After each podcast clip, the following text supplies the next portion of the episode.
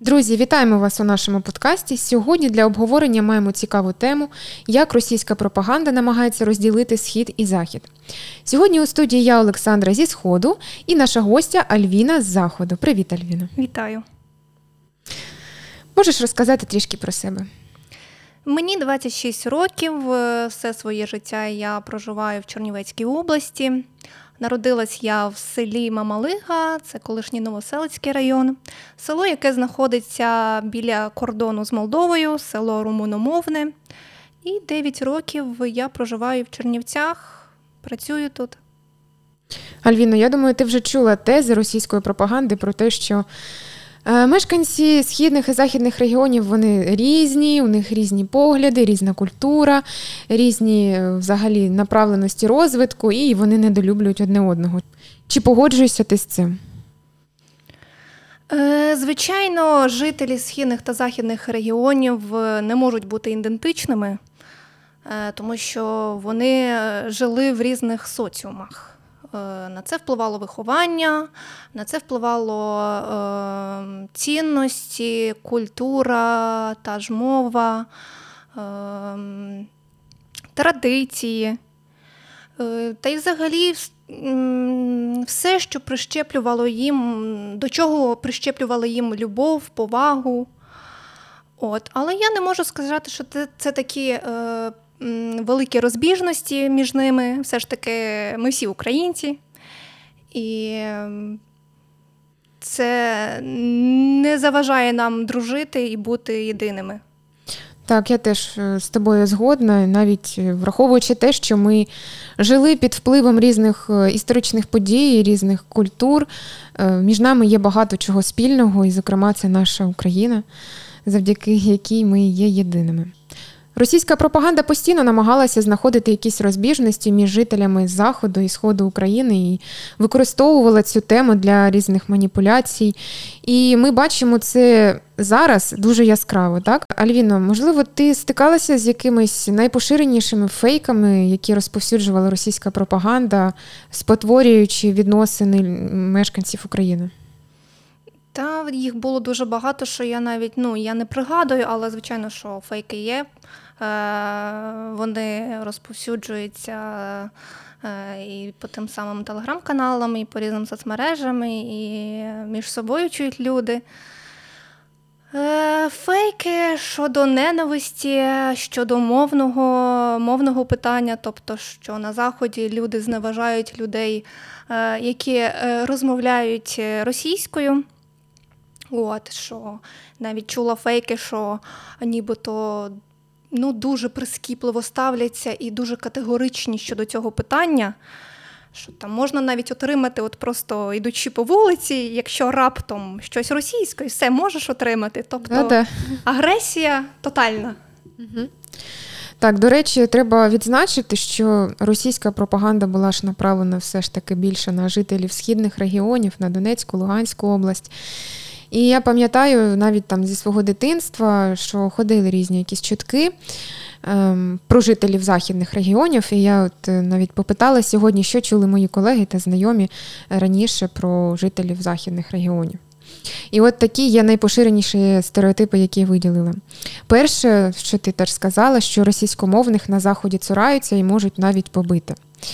Друге, те, що на заході України всі є злими бандерівцями і ненавидять східняків. І ще такий поширений міф, що Донбас годує жителів західних територій, а у них немає взагалі своїх виробництв, і вони вони сидять у нас на шиї. От такі міфи були, да, стереотипи поширені. А можеш ти пригадати щось про жителів східних регіонів, що ти чула там, можливо, якісь там фейки, стереотипи? Я чула, що багато жителів східних регіонів їздять до Росії, е, їздять туди на роботу, тобто е, заробляти гроші. І Більшість е, жителів східних областей також являються росіянами що вони там проживають. Е, Чула, що також вони отримують доволі високі зарплатні, тобто заможні люди там живуть. Ось, також чула, що там багато є і проросійських громадян, які підтримують і ностальгують по Радянському Союзу, тобто і хочуть приєднатися знову ж до Росії, бо вважають її більш ближчою до них, ніж якісь європейські цінності, тобто або ж Україна сама. А саме, можливо, про людей, якісь там настрої були такі. Про людей, ну я почала чути більше про людей, коли вони приїхали до нас після повномасштабного вторгнення, тобто про тих же переселенців. Що, е, власне, тут вони поводять, поводяться трошки зухвало. Е, Тобто, всі їм щось винні, е, все їм не подобається. От. Ну, тобто тема роз'єднання все одно присутня у нас постійно. Так, да? так. Чи то мовна, чи то ще якась е, історія знаходиться. Е, хочу згадати дослідження Миколи Рябчука, яке називається Хохли, малороси, бандери, стереотип українця у російській культурі та його політична інструменталізація. В цьому дослідженні розкривають тему, коли тенденція розколу між Сходом і Заходом посилилась. І це пов'язують з приходом до е, президентського крісла Віктора Януковича. Я зараз зачитаю цитати з цього дослідження. Саме його президентська кампанія за підказкою московських політтехнологів була великою мірою побудована на антинаціоналістичній, антибандерівській та антизападенській риториці, а створення фейкових націонал-радикалів та ярликування всієї опозиції як фашистів стало важливим елементом подальшої політичної боротьби. І ми пам'ятаємо, що розпочалася історія Євромайдану в Києві, а потім створення антимайдану на Сході. І в цей час російська пропаганда е, проявилася у всій красі, потім окупація Криму, потім розв'язання війни на Донбасі, і зараз це все продовжується і маніпуляції нікуди не діваються. Хотіла в тебе запитати, от я думала на таку тему ем, щодо Донбасу. Як ти вважаєш протягом цих восьми років? Ці люди, ці території знаходяться під окупацією Росії. Наскільки російська пропаганда на них вплинула, і наскільки більше стереотипів, страхів у них з'явилося щодо е, жителів інших територій України? Я вважаю, що ці люди просто розгублені, багато з них, і вони навіть не знають, кому вірити. Ми розуміємо, що на окупованих територіях транслюють російські новини, пропагандистські телепередачі. І, звісно, і, звісно, люди це переглядають і вірять. Я думаю, що м- там люди поділилися на три табори. Є, які вірять і, в кожне слово. А Є, які все ж таки критично мислять і м- розуміють, що росіяни це не наші друзі, і що вони все ж таки є українцями. А є люди, яким просто вони хочуть миру. Вони не хочуть жити в страху, і їм просто все це набридло. І їм вже без різниці з ким бути, тобто вони просто хочуть спокою. От і мені здається, просто після деокупації цих територій потрібно працювати з цими людьми, розмовлятися, спі... розмовляти, спілкуватися. Так, я з тобою повністю погоджуюсь. І відомо, що пропаганда дуже добре фінансується, і шалені гроші все це вкладається. І вже 8 років це великий термін, навіть більше вже пройшло. І з людьми дійсно треба буде дуже довго працювати, аби розвінчувати всі ці міфи, всі ці стереотипи і страшилки, якими їх кормили протягом цих років. І тут я хочу пригадати проєкт Твоя країна, який реалізовується з 2014 року, якщо я не помиляюсь. В рамках цього проєкту молоді люди з різних регіонів їздять е, в різні міста і досліджують культуру та людей і знайомляться з ними. І я поспілкувалася з Михайлом. Він у Слов'янську приймав гостей свого часу. Мене звати Михайло, я вже декілька років працюю Е, у сфері ЗМІ на на, на Суспільному. До цього трошки працював, е, ну, намагався в письмову журналістику, але трошки виявилось. Ну, не не зовсім моє в тому форматі, який він був, і я займався різною волонтерською громадською діяльністю. От. І в 2015 році е, я долучився до проєкту. Це такий всеукраїнський рух Твоя країна, Він називається. Він з'явився у 2014 році на початку, і ну, його девіз такий: 25 областей до 25 ну, до 25 років.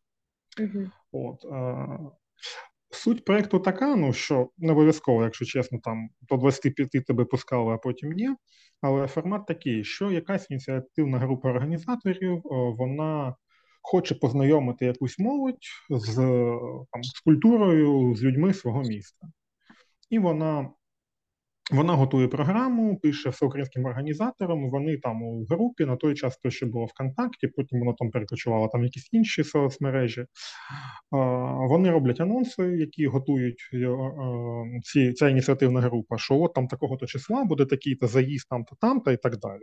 Всі бажаючі пишуть, е, заповнюють анкетки, пишуть якийсь мотиваційний, ну, мотиваційний лист, і відштовхуючись від того, організатори там же. Відбирають деяку кількість людей, зазвичай то десь 10-15 людей, може до 20. Вот. Ну, тих, хто до них приїде. Як це проходить? Організатори вони о, беруть на себе всю культурну програму, тобто знайомлять там з містом, екскурсії різні, там музеї, можливо, якесь виробництво, ну там що завгодно. А, І що було важливо, ну на початку особливо, потім там воно трошки по-різному вже почали робити. Що зазвичай цих гостей всі е, підселяють до яких місцевих мешканців, щоб було такі якісь спілкування і культурний обмін. Ну і окрім того, що так як мешканці з різних о, куточків України, тобто і в них якийсь такий культурний обмін, теж проходить. От. А, ну, Скажи, а ну, чи... да. Е, хто до нас приїздив в Донецьку область, у Слов'янськ, зокрема, з яких регіонів ти пам'ятаєш? У Донецьку область, е, Харківщина, Миколаївщина, Львівщина, Київщина, я точно пам'ятаю, Франківщина, Тернопільщина, а Хмельниччина точно була. Сумська область точно була. І, мабуть, ще якісь люди. Я просто зараз так ну, я вже і, і не пам'ятаю, точно не, не згадаю. Ну, тобто, такий, такий, е, скажімо, з достатньою кількістю областей приїздили, і розброс був такий нормальний. Була в нас дівчина з Острога Софія. Вона сказала батькам, що вона їздила у Слов'янськ вже після того, як вона повернулася до острогу, вже з нашою керамікою слов'янською і так далі. Вона взагалі нічого не казала. Інша дівчинка, вона з Києва, Катя її звали. Вона сказала: ну, десь там три дні у нас був проєкт, вона десь на другий день під вечір сказала, де вона знаходиться, і через це дуже посварилася з батьками, що як так, куди ти поїхала, і так далі. Тобто були ну, і такі випадки скажемо. Це стереотипи переважно пов'язані були е, з війною і з небезпеками перебування у З війною, так? небезпекою, з мовою. Я потім е, вже як сам як учасник їздив. Тобто, спочатку ну, перший раз я робив проєкт, ну, там з командою. Потім як учасник їздив до Харкова вже в листопаді, і мені один з організаторів Харкова він ну, в нього було такі питання: а чи працюють нас банкомати, наприклад? Ну тобто mm-hmm. люди думали такі речі, ну як що в нас якесь ну зовсім якесь місто, я не знаю. Як це пояснити? Таке прифронтове, де нічого не працює, де повний якийсь треш виходить.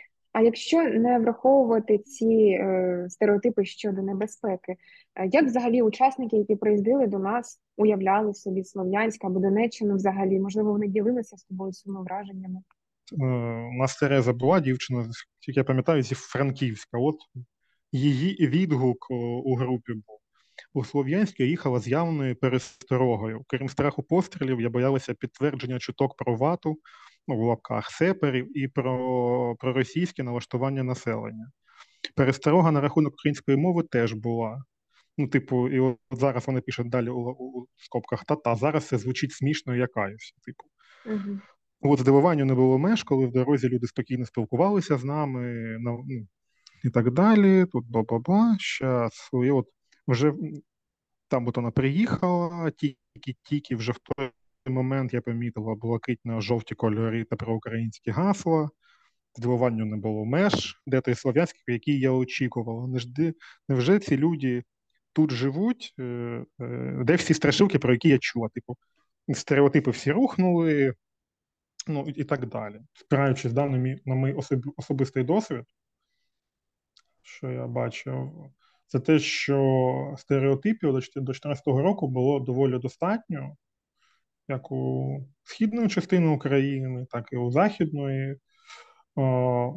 Я це кажу, ну, якщо ми беремо от події після 2014 року, після от е, початку АТО, то багато хто вважав, що східняки це, ну скажімо такі, вата, сєпари, і за українську мову в нас можна отримати, скажімо так, на горіхи чи попиці. Е, з тих, що я чув, всяких стереотипів, що в нас тут е, танки їздять, а чи не їздять танки і так далі, що в нас тут бойові дії. А деякі люди мені там, ну от е, дівчинка знайома з Дніпра, це вже десь був 15-16 рік, вона питала: а ви взагалі ну, ви на українській території чи ні? Я їй просто скидаю з день народження країни фотографії з фестивалю і кажу: ну, оце Слов'янськ, типу там декілька місяців тому. І і, і це був Харків. Тобто, це навіть не тільки були якісь стереотипи в Західній Україні, це навіть поряд були деякі зі стереотипів. Mm-hmm.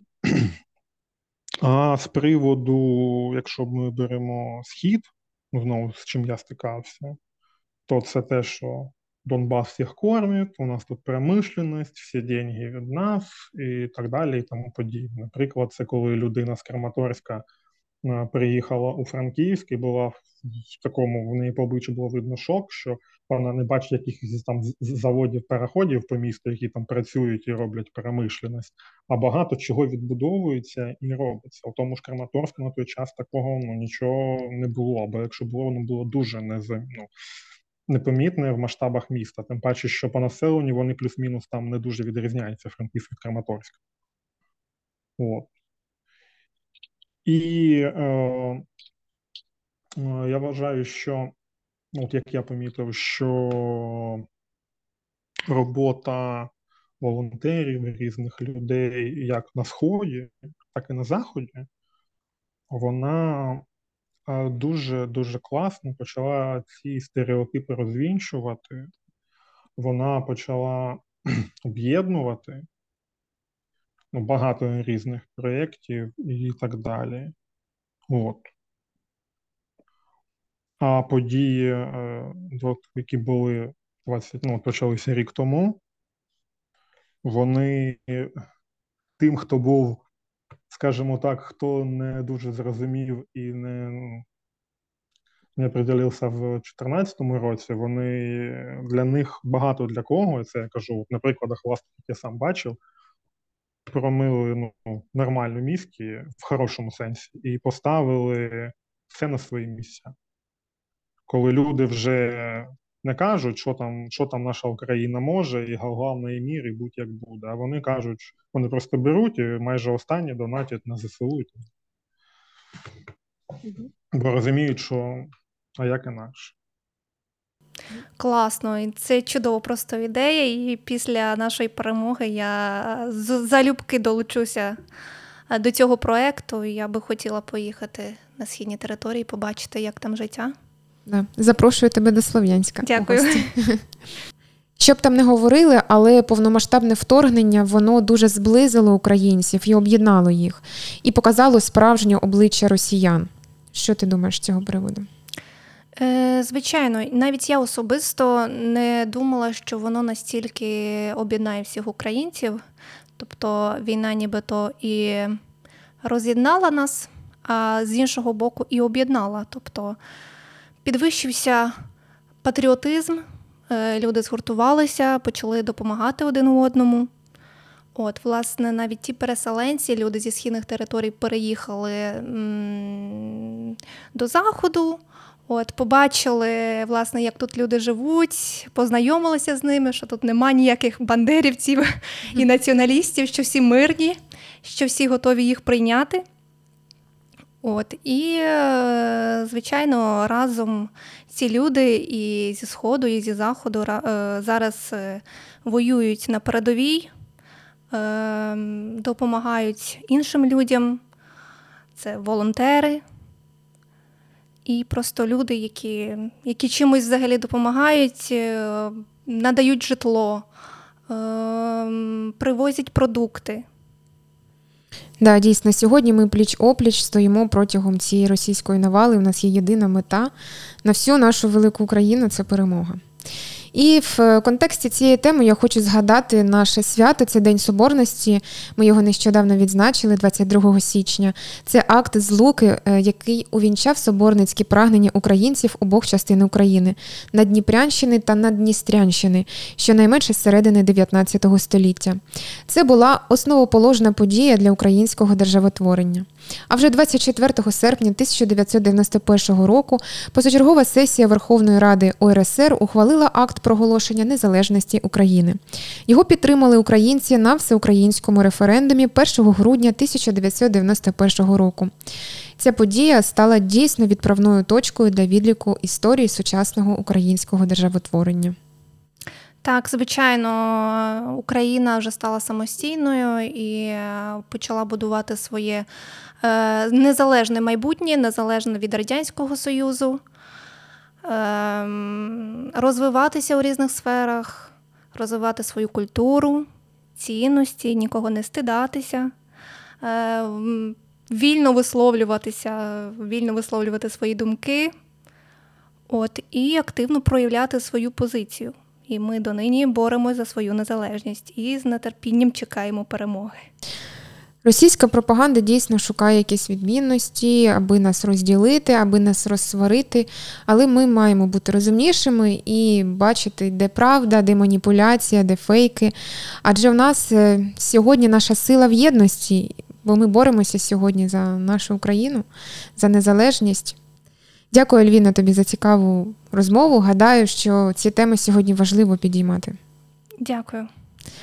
Діліться цим подкастом із друзями, залишайте коментарі і слухайте нас у наступних випусках. Ще почуємось.